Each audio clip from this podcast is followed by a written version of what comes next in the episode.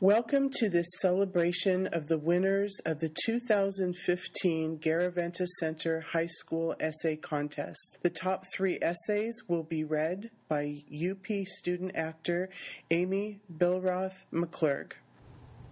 Dragons, Boxers, and Bathrobes by Sharon Ideguchi from Bellarmine High School, Tacoma, Washington.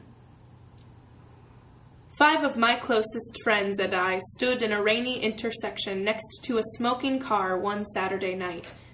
Nowhere in our plans for that evening had we decided to be in an accident, but then again, I guess that's why they're called accidents.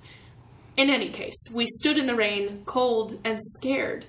This was the first time I had ever questioned my invincibility, and to be honest, it was one of the scariest things I had ever faced.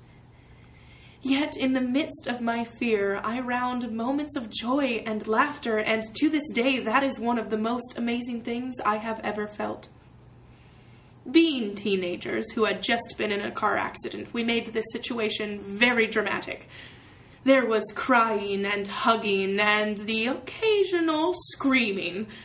We took everything very seriously, and our dark demeanors paralleled the brooding weather. It felt like this moment was some huge point of no return for us, as if nothing could ever make this better. Of course, we were wrong about that, and our viewpoints on the situation were changed with the help of a stranger who had seen the accident. His questions were the same as everyone else's had been Are you okay? Are you hurt? How do you feel? However, unlike everyone else, he had a very laid back vibe about him, and he seemed completely at ease among our anxious movements.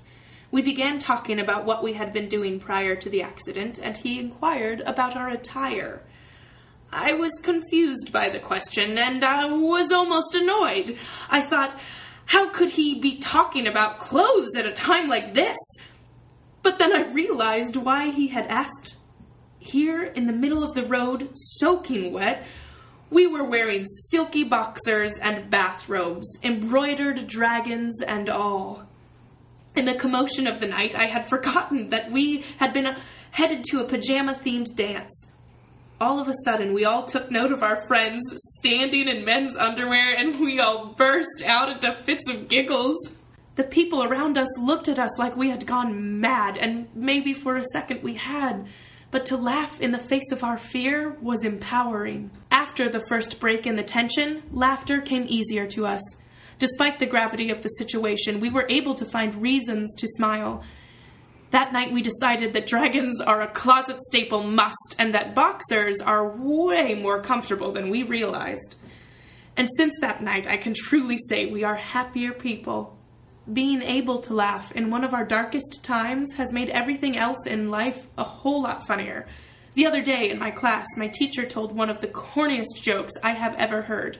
This was like one of those jokes you find on a popsicle stick. It almost didn't make sense and it was really ridiculous. Normally, I would have given it a consolation smile, you know, the A for effort smile. However, this time I laughed for 30 seconds longer than anyone else, and I didn't do it because the joke was particularly funny. I did it because my teacher was so proud of himself afterwards and because someone across the room made a silly face. After finding humor in pain, I found that I could recognize joy in everything, even in the small things like candy wrapper jokes.